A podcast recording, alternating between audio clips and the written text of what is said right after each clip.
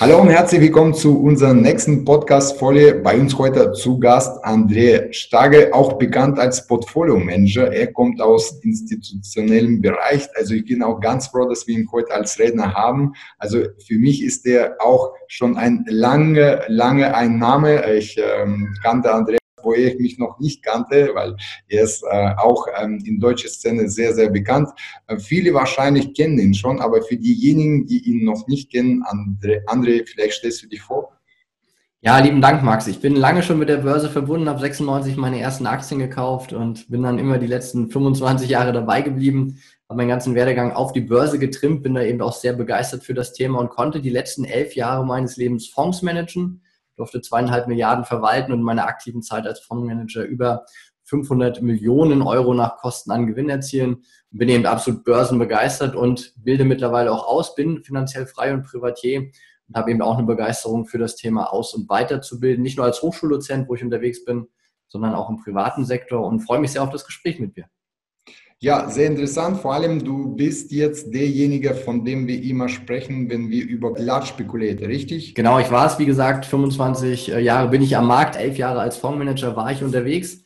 Und da ist es eben so, wenn du Millionen oder später dann Milliarden verwaltest, dann sind diese Positionen auch zu reporten. Dann musst du eben bestimmte Dinge anzeigen. Das schränkt deinen eigenen privaten Handel natürlich auch ein. Weil wenn du für Milliarden verantwortlich bist, darfst du eben kein privates Daytrading machen und auch eigentlich nichts äh, überhaupt richtig machen oder eben wenn dann mit 30 Tage Haltefrist. Aber ja, das, was wir gemacht haben in den Fonds, wurde reportet. Und wenn man eben weiß, wie das große Geld in die Märkte rein und rausfließt, dann kann man definitiv einen Vorteil haben. Und das ist ja genau das, was du auch ausbildest, wo ich eben auch in meiner Ausbildung ein Stück weit mit reingehe, weil es gibt einfach bestimmte Mechanismen, die man verstehen muss, um eben dauerhaft am Markt auch erfolgreich zu sein.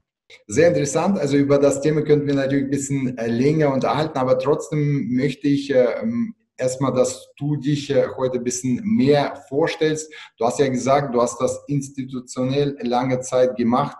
Du bist auch als äh, Fondmanager große Summen bewegt. Und warum hast du dich dann entschlossen, ähm, davon abzukommen und nicht in diese Richtung weiterzugehen, weiterhin mit großen Summen zu handeln. Ich glaube, das ist eine Frage, die wirklich auf der Hand liegt. Also das muss man einfach fragen, deswegen stelle ich die Frage. Es war natürlich bis 2018 eine extrem spannende Zeit. Es ist schön, wenn man mal 100 F-DAXe Market reindrücken kann oder 1000 Euro Stocks Future handelt oder auch mal 5000 Bund Futures. Das macht natürlich Spaß für solche Beträge auch aktiv zu sein. Und der Job hat mir immer Spaß gemacht, weil ich auch neben dem Fondsmanagement auch Overlay bei uns gemacht habe. Da geht es einfach um das Thema Alpha verdienen. Aber wenn du elf Jahre angestellt warst, mhm. gibt es sicherlich das eine oder andere, wo du auch nicht mit zufrieden bist. Und da war eben der nächste logische Schritt für mich auch in die Selbstständigkeit, ins Unternehmertum. Ich bin eben finanziell frei, habe dadurch auch den Luxus, mir das aussuchen zu können, weiß eben auch, dass meine Ansätze Geld verdienen.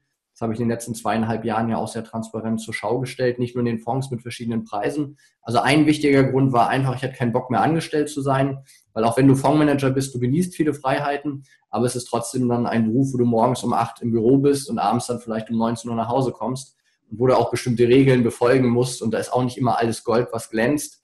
Und ähm, da war es eben Zeit, auch einen Schritt zu gehen. Das ist ein Punkt, einfach keine Lust mehr angestellt zu sein obwohl ich ein sehr gutes Gehalt auch verdient habe.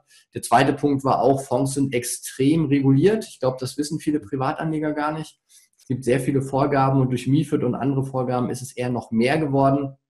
Zum Beispiel, wenn du in deinem privaten Depot entscheidest, alles auf Kasse zu stellen, dann ist es so. Wenn ich als Fondsmanager sage, ich will Kasse halten, darf ich maximal 20 Prozent halten. Mir erlaubt mir das Investmentgesetz nicht. Oder wenn ich auch der Meinung bin, dass die Aktienmärkte vielleicht fallen, muss ich trotzdem sehr stark investiert sein und meine Anleger werden trotzdem auch verlieren. Das hat man ja auch im März gesehen, äh, wo die Märkte deutlich gefallen sind und diese ganzen Starfondsmanager, Flossbach von Storch und wie sie alle heißen, ja auch richtig einen auf den Deckel bekommen haben. Der März war einer meiner besten Trading-Monate. Das Investmentportfolio ist momentan sehr marktneutral aufgestellt, da ist nichts passiert. Aber trotzdem habe ich in dieser Zeit gewonnen und das ist für einen Fonds undenkbar gewesen. Und der dritte Grund ist auch mit einer der wichtigsten, wenn du jedes Jahr da Millionenbeträge für die Fonds verdienst. Also selbst im Overlay war das Ziel ein zweistelliger Millionenbetrag jedes Jahr. Und ich bin ehrlich, das habe ich auch nicht jedes Jahr erreicht, aber die Ergebnisse insgesamt waren sehr gut und positiv. Und wenn du dann mit so einem kleinen fünfstelligen Bonus nach Hause gehst und privat eben auch gar nicht mehr handeln darfst mit deinen Ansätzen, äh, weil dann eben so regulatorische Themen auch aufkommen, dann überlegst du schon mal irgendwie, wenn du denkst, naja, jetzt hast du 10 Millionen an der Börse oder mehr verdient, privat kannst du nichts machen und dann gehst du irgendwie mit 20, 30.000 Bonus nach Hause stimmt das denn auf Dauer so? Ist das so das richtige Verhältnis? Und das waren so die Gründe, wo ich gesagt habe, okay, es war schön, das zu machen. Ich habe auch viel gelernt in der Zeit, ich bin auch sehr dankbar dafür. Aber irgendwann ist auch Schluss und ich habe eben gemerkt, dass ich eben auch durch die Hochschulbildung extrem ja, eine Freude daran habe, aus- und weiterzubilden, nicht nur in Hochschulen, sondern jetzt auch im privaten Sektor. Und deswegen bin ich da auch in dem Bereich aktiv, weil das ist ja auch eine Frage, wenn du jetzt so reich bist, warum machst du das überhaupt? Völlig ja. richtig, ich muss es nicht machen. Ich glaube, du auch nicht. Das zeichnet dich ja auch aus und deine Ergebnisse sind ja super transparent. Aber es ist anders. Es ist eine tolle Wertschätzung, die man hat. Und viel schöner ist es ja eben, wenn man eben sieht, wie jemand vielleicht aus einem kleinen Vermögen ein großes macht und damit eben auch ein Stück weit seine eigene finanzielle Freiheit bekommt und eben so den Traum lebt, den man selber auch 10, 15 Jahre hatte und wo es einfach auch ein langer, steiniger Weg war, bis man ihn erreicht hat. Und dabei zu unterstützen, das ist eben auch eine sehr große Motivation und auch eine sehr große Befriedigung am Ende vom Tag. Ja, das ist, äh, du hast viele Sachen angesprochen, also das waren eigentlich meine Folgefragen, aber die hast du ja beantwortet, ja. Ähm, also das war unter anderem der Wunsch nach Freiheit, also dir selbst deinen Tag bestimmen zu lassen. Und äh, zweitens ist auch die Flexibilität, gewisse Flexibilität, die du als ähm, privater Trader hast oder zumindest jetzt nicht in den Massen, wie du das bis jetzt gemacht hast. Und natürlich auch die, ähm, deine Leidenschaft vollkommen umzusetzen. Äh, und nicht durch irgendwelche regulatorische Dinge da begrenzt zu haben. Und das lebst du ja aus. Und dass du jetzt trotz deiner finanziellen Freiheit äh, das machst, was du jetzt machst, ist eigentlich ein Zeichen dafür, dass du deine Leidenschaft gefunden hast. Absolut. So, ja, ja, also man sieht auch, wenn du darüber sprichst, äh, brennen bei dir die Augen äh, und äh, das ist auch ein Zeichen dafür, dass es deine Leidenschaft ist. Und äh, ähm, interessanterweise auch noch, ähm, wenn man die Leidenschaft gefunden hat, ja, dann ähm, denkt man nicht mehr an Renteneintritt. Also das ist meine Erfahrung. Also man hat das Gefühl, man würde das Leben lang machen. So und äh, solche langen äh, Legenden wie Larry Williams leben das vor, der ist seit über 70 und ist immer noch aktiv, postet noch in bestimmten Foren seine offene Position. und äh, das ist, äh, das ist äh, interessant, sowas zu beobachten.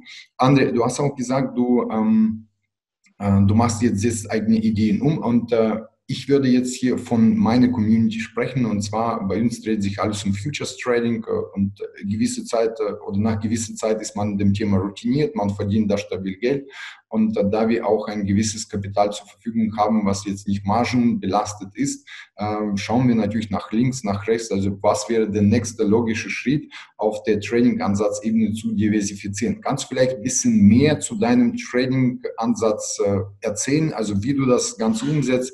Wichtig ist, wie viel Zeit nimmt das in Anspruch? Also im Groben natürlich, wie gehst du davor, wie ist dein Modell, ja, so dass die Leute das auch im Groben verstehen ähm, und äh, wie kann man auch das äh, so integrieren quasi in, äh, in, in unser Future-Leben sozusagen. Ja, als Portfolio Manager würde ich mich auch weniger als Trader bezeichnen. Also wenn ich im Trading bin, dann dient es eigentlich hauptsächlich dazu, das Gesamtportfolio zu stabilisieren. Das waren jetzt sehr viele Fragen, Max. Ich hoffe, dass ich die richtigen Antworten gebe. Wenn nicht, frag bitte nochmal nach. Mhm. Ich glaube, was ein sehr wichtiger Punkt ist, was viele im Trading am Anfang auch nicht verstehen, ist, dass ich selber immer einen sehr integrativen Ansatz habe. Das heißt, für mich ist ein Portfolio immer ein Sammelsurium aus verschiedenen Positionen, aus unkorrelierten Ideen, die irgendwo einen positiven Erwartungswert haben. Und wenn du zum Beispiel sagst, dass über euer Trading nur ein Teil der Marge ausgelastet ist, dann bin ich natürlich als Portfolio Manager im ersten Moment am überlegen, was mache ich mit dem Rest? Und wenn du dir jetzt so einen Fonds mit einer Milliarde Euro vorstellst, wenn da 10 Millionen in der Kasse rumliegen, dann lohnt es sich, auch wenn das nur ein sehr kleiner Betrag von einem Prozent ist, diese 10 Millionen auch zu optimieren. Da gibt es dann eigene Teams für, die eben zum Beispiel im Geldmarktbereich da wirklich um halbe Basispunkte falschen, weil am Ende des Tages das richtig viel Geld ist. Und woran ich natürlich spontan denke, ist, ähm, gerade für den Ansatz, den ihr dann wahrscheinlich noch ergänzen könnt, wie kann ich eben so ein Collateral-Portfolio, was ich habe, mit überschüssiger Liquidität optimal und effizient anlegen, dass ich da eben auch noch Zusatzerträge draus generiere und korreliert natürlich zum Rest. Wobei ich da sofort, woran ich sofort denken muss, sind natürlich marktneutrale Strategien. Das ist das, was wir eben gerade im Investmentbereich auch sehr viel in der Ausbildung machen. Wenn du also kein Beta haben willst, kein direktes Exposure zum Aktienmarkt, was sicherlich natürlich gute Renditen bringt, aber auch massive Schwankungen hat. Das haben wir im März auch gesehen, wo der S&P um 35 Prozent gefallen ist und der DAX um 39 Prozent. Wenn du das nicht aushalten willst oder kannst, dann können eben marktneutrale Ansätze sehr stabil sein. Also ein Ansatz, den ich über Jahre jetzt schon gehandelt habe, der momentan so ein bisschen äh, weniger spannend ist, aber da gibt es dann andere, die wieder gut sind, sind einfach amerikanische Aktien long gegen europäische Aktien short. Das ist eine ganz einfache Idee, das kannst du über den Future umsetzen, aber auch über ETFs. Oder auch über ein Aktienportfolio, wo du eben dein Cash-Management gut mitmachen kannst. Und es klingt so banal, ja, ein Aktienmarkt long gegen den anderen short. Bedeutet also auch an Tagen, wo beide Märkte fallen, solange der Amerikaner weniger fällt als der Europäer, hast du auch gewonnen. Und so eine einfache Strategie hätte eben im Collateral-Portfolio in den letzten zehn Jahren 180 Prozent gebracht. Oder ein anderer Ansatz, den ich persönlich jetzt momentan auch mit sehr viel meines Kapitals handle, sind Small Caps gegen Large Caps. Da gibt es eben verschiedene Anomalien. Meine liebste bilde ich eben doch aus. Die kommt von der Yale University. Die hat das mal sehr intensiv untersucht. Und der wesentliche Ansatz dabei ist, am Jahresanfang eher auf Small Caps zu setzen und am Jahresende eher auf Large Caps. Und wenn du über Begründbarkeit sprichst, ich habe halt jahrelang erlebt im Fondsmanagement, wie das abläuft. Natürlich weiß jeder Fondsmanager, dass es diese Small Cap Prämie gibt. Also dass kleine und mittelständische Unternehmen auf lange Sicht besser laufen als Large Caps. Ist ja auch logisch, die sind illiquider wenn die eben irgendwann mal aufsteigen in einen Index, wie zum Beispiel eine Tesla im S&P oder auch eine Delivery Hero, bevor der Aufstieg kommt, gehen eben die Aktien nach oben. Das ist dann eine von zehn. Aber wenn ich generell auf Small Caps zum Jahresanfang setze, also auf kleine und mittelständische Aktien, habe ich eben ein Alpha auf Dauer. Und das kann ich marktneutral machen. Die Strategie hat in den letzten 35 Jahren knapp acht Prozent Rendite gebracht bei einem durchschnittlichen, bei einer durchschnittlichen Volatilität von drei Prozent. Bombastische Strategie habe ich in den Fonds jahrelang sehr, sehr gut umgesetzt. Ich verstehe total die Kapitalflüsse, die dahinter liegen. Und das sind eben so Ansätze, da kann man eben aus Nullzinsen oder sogar Negativzinsen aufs Jahr zwei, drei, vier oder fünf Prozent Rendite für so ein Portfolio nochmal nehmen. Ein anderes Thema, was sehr stark ist, ist Anleihen. Und sagt man ja, ja, die Renditen sind bei Null, stimmt so auch nicht. Ähm, zum Beispiel Emerging Markets, Emerging Markets Bonds haben teilweise deutlich zweistellige Renditen, gerade auch in lokaler Währung. Da kann man eben aus einem Portfolio raus auch schon mal anders agieren. Und es ist halt was, wenn du türkische Lira-Anleihen zum Beispiel hast, wenn du schon mal einfach 20 Prozent Carry bekommst und dich dann nur darum kümmerst, wie du eine türkische Lira abhatcht, hast du natürlich auch einen ganz anderen Ansatz, als wenn du als Daytrader mit deinem Geschäft immer gleich hinten bist, sondern wenn du da nicht hatchen musst, hast du über das Jahr einfach 20 Prozent Risiko arm, sage ich mal, verdient. Wenn du gut hatchen kannst, dann fast sogar risikolos, wenn du weißt, was du tust. Also da gibt es ganz viele Überlegungen, ganz viele Ideen, und das ist das Schöne, wenn man als Portfolio-Manager ausgebildet ist. Und als Hochschuldozent bin ich auch für das Thema Portfolio-Management eingesetzt. Wenn man eben diese Möglichkeiten einfach kennt, wenn man eben eine Sache wirklich kann, und ich glaube, das ist der erste wichtige Schritt, dann kann man auch mal links und rechts gucken, was es noch so für Möglichkeiten gibt. Und dann kann man eben entscheiden, ob die für einen angebracht sind und ob man da zum Beispiel auch ein Portfolio dann ein bisschen breiter aufstellt. Was mir halt in der Ausbildung auch sehr wichtig ist, wir machen nicht nur Aktien, sondern wie du ja auch, wir schauen uns alle Märkte an und probieren dann eben auch die Korrelationen auszunutzen um eben am Ende ein gut diversifiziertes Portfolio zu haben, was am besten in jeder Marktlage relativ stabil, ohne viel Stress auch Geld verdient. Wenn du mich fragst, wie viel Zeitaufwand ist das? Also für die Investmentansätze eine Stunde im Monat maximal.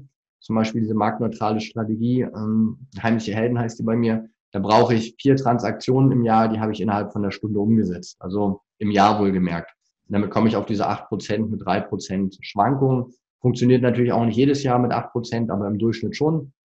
Und da habe ich super wenig Aufwand und da schlafe ich auch wie ein Baby, weil wenn jetzt der S&P 10% fällt, während wir hier sprechen, heißt es gar nichts für die Strategie. Das wäre wahrscheinlich so, dass die Strategie sogar gewinnen würde, weil die auch etwas ähm, eine linksschiefe Verteilung hat. Also da gibt's ganz tolle Sachen, da kann man ganz, ganz viel machen und ja, das ist eben auch das, was ich Menschen gerne beibringen möchte, weil es ist alles besser als so wie Olaf Scholz das macht, mit, das, mit dem Geld komplett auf dem Sparbuch.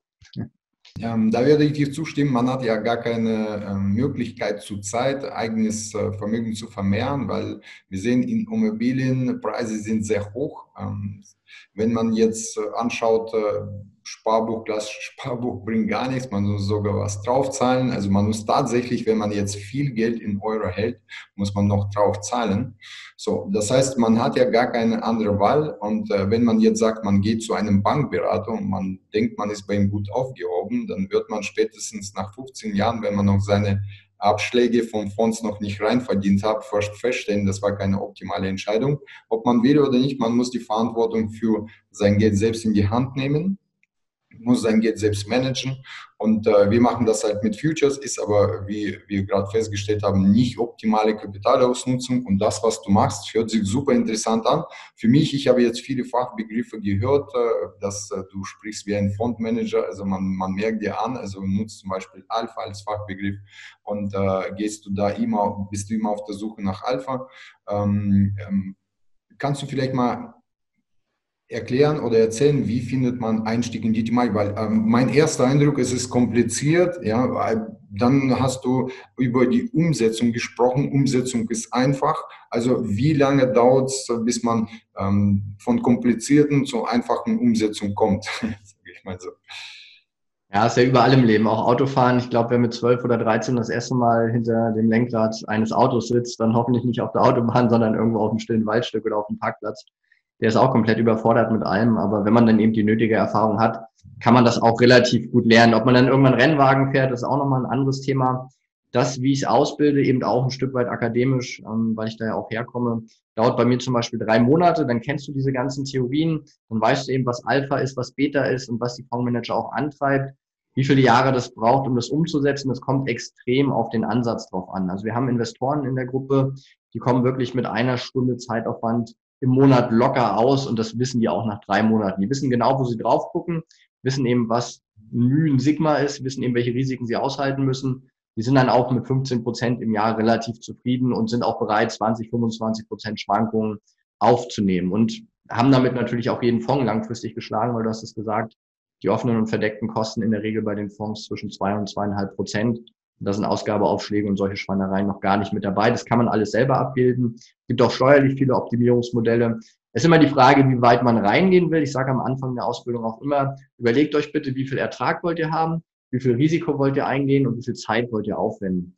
Und das ist so ein Dreiklang, wo man sich orientieren muss. Wenn du sagst 15 Prozent Rendite bei 25 Prozent Schwankungen, glaube ich, schaffst du das sehr gut mit einer Stunde Zeitaufwand. Das ist ein kostenwichtiger Punkt und die richtigen Strategien. Wenn du jetzt weniger Risiko oder mehr Ertrag haben willst, dann kommen wir auch bei mir in der Ausbildung nicht an Trading-Strategien vorbei. Dann ist es eine Ergänzung um andere Sachen. Aber ich glaube, das kommt immer ganz stark auf die Ziele drauf an. Was solltest du mindestens mitbringen? Auf jeden Fall drei Monate. Immer die Bereitschaft, Fragen zu stellen. Das ist bei dir in der Community ja auch so. Ich glaube, wer fragt und dann auch ausprobiert, der lernt am meisten alle Theorie, das habe ich auch gemerkt, nicht nur an der Uni, sondern eben auch im privaten Sektor, bringt gar nichts. Ja, ich will nicht ausbilden, sondern ich will Menschen beibringen, wie es wirklich funktioniert. Und dann müssen sie selber Erfahrungen sammeln.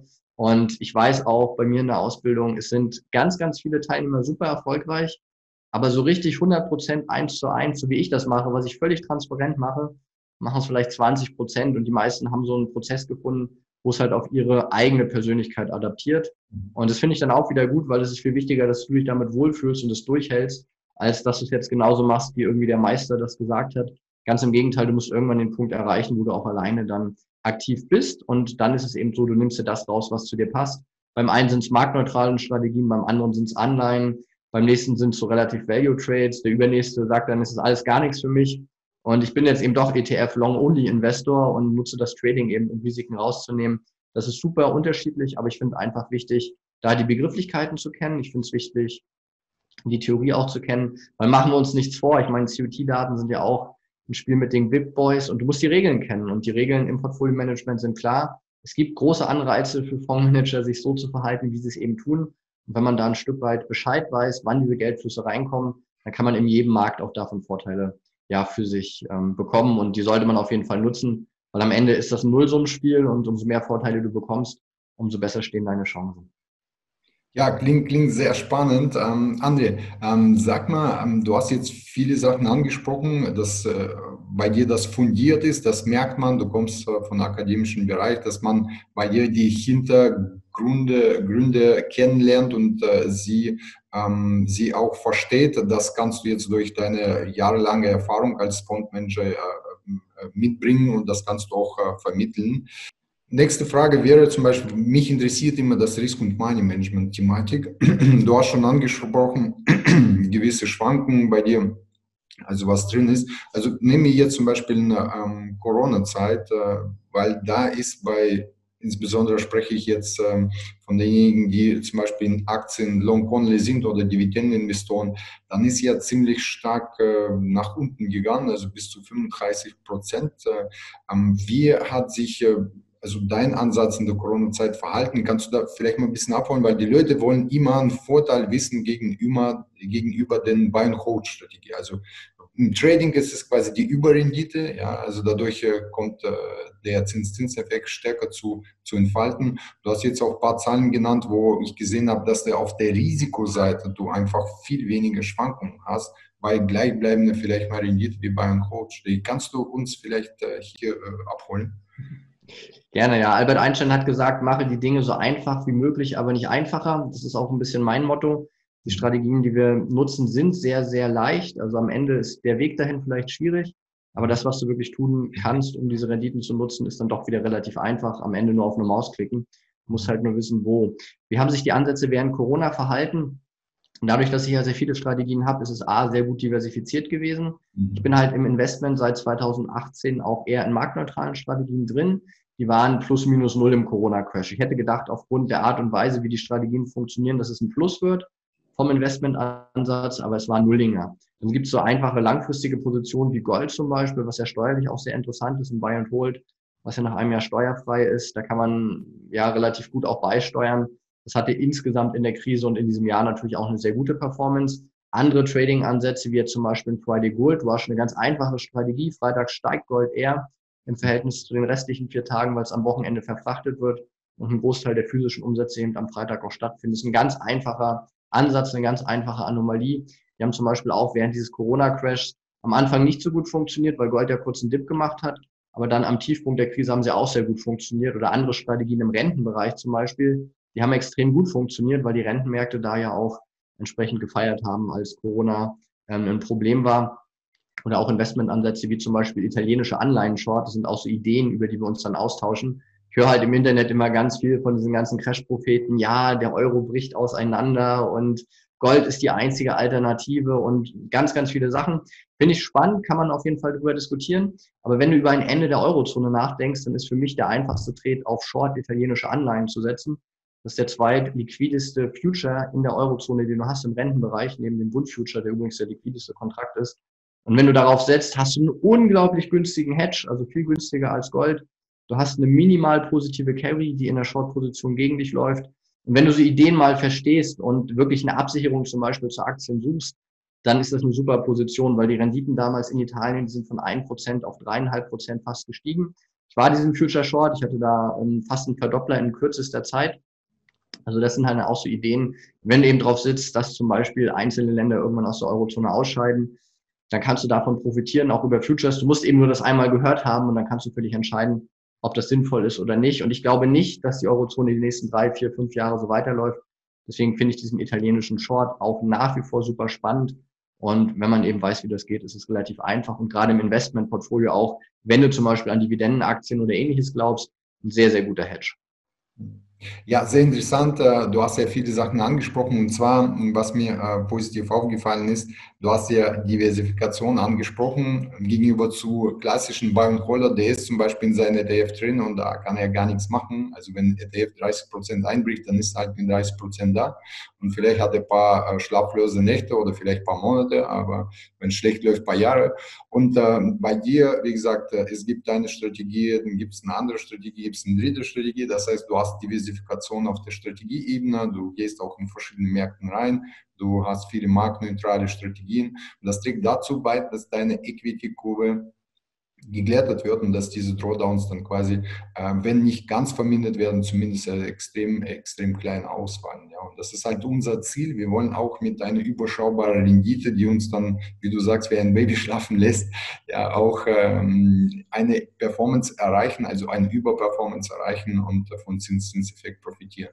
Ja, das ist wirklich sehr, sehr spannend. Ähm, André, ähm, wie kann man jetzt über deinen Ansatz sich besser informieren? Das heißt, wenn ich mich jetzt in, also entscheide, ich möchte mehr darüber wissen, also was wäre der nächste Schritt für mich? Also ich habe viele Strategien noch aktuell kostenlos bei mir auf der Webseite www.andré-stagge.de.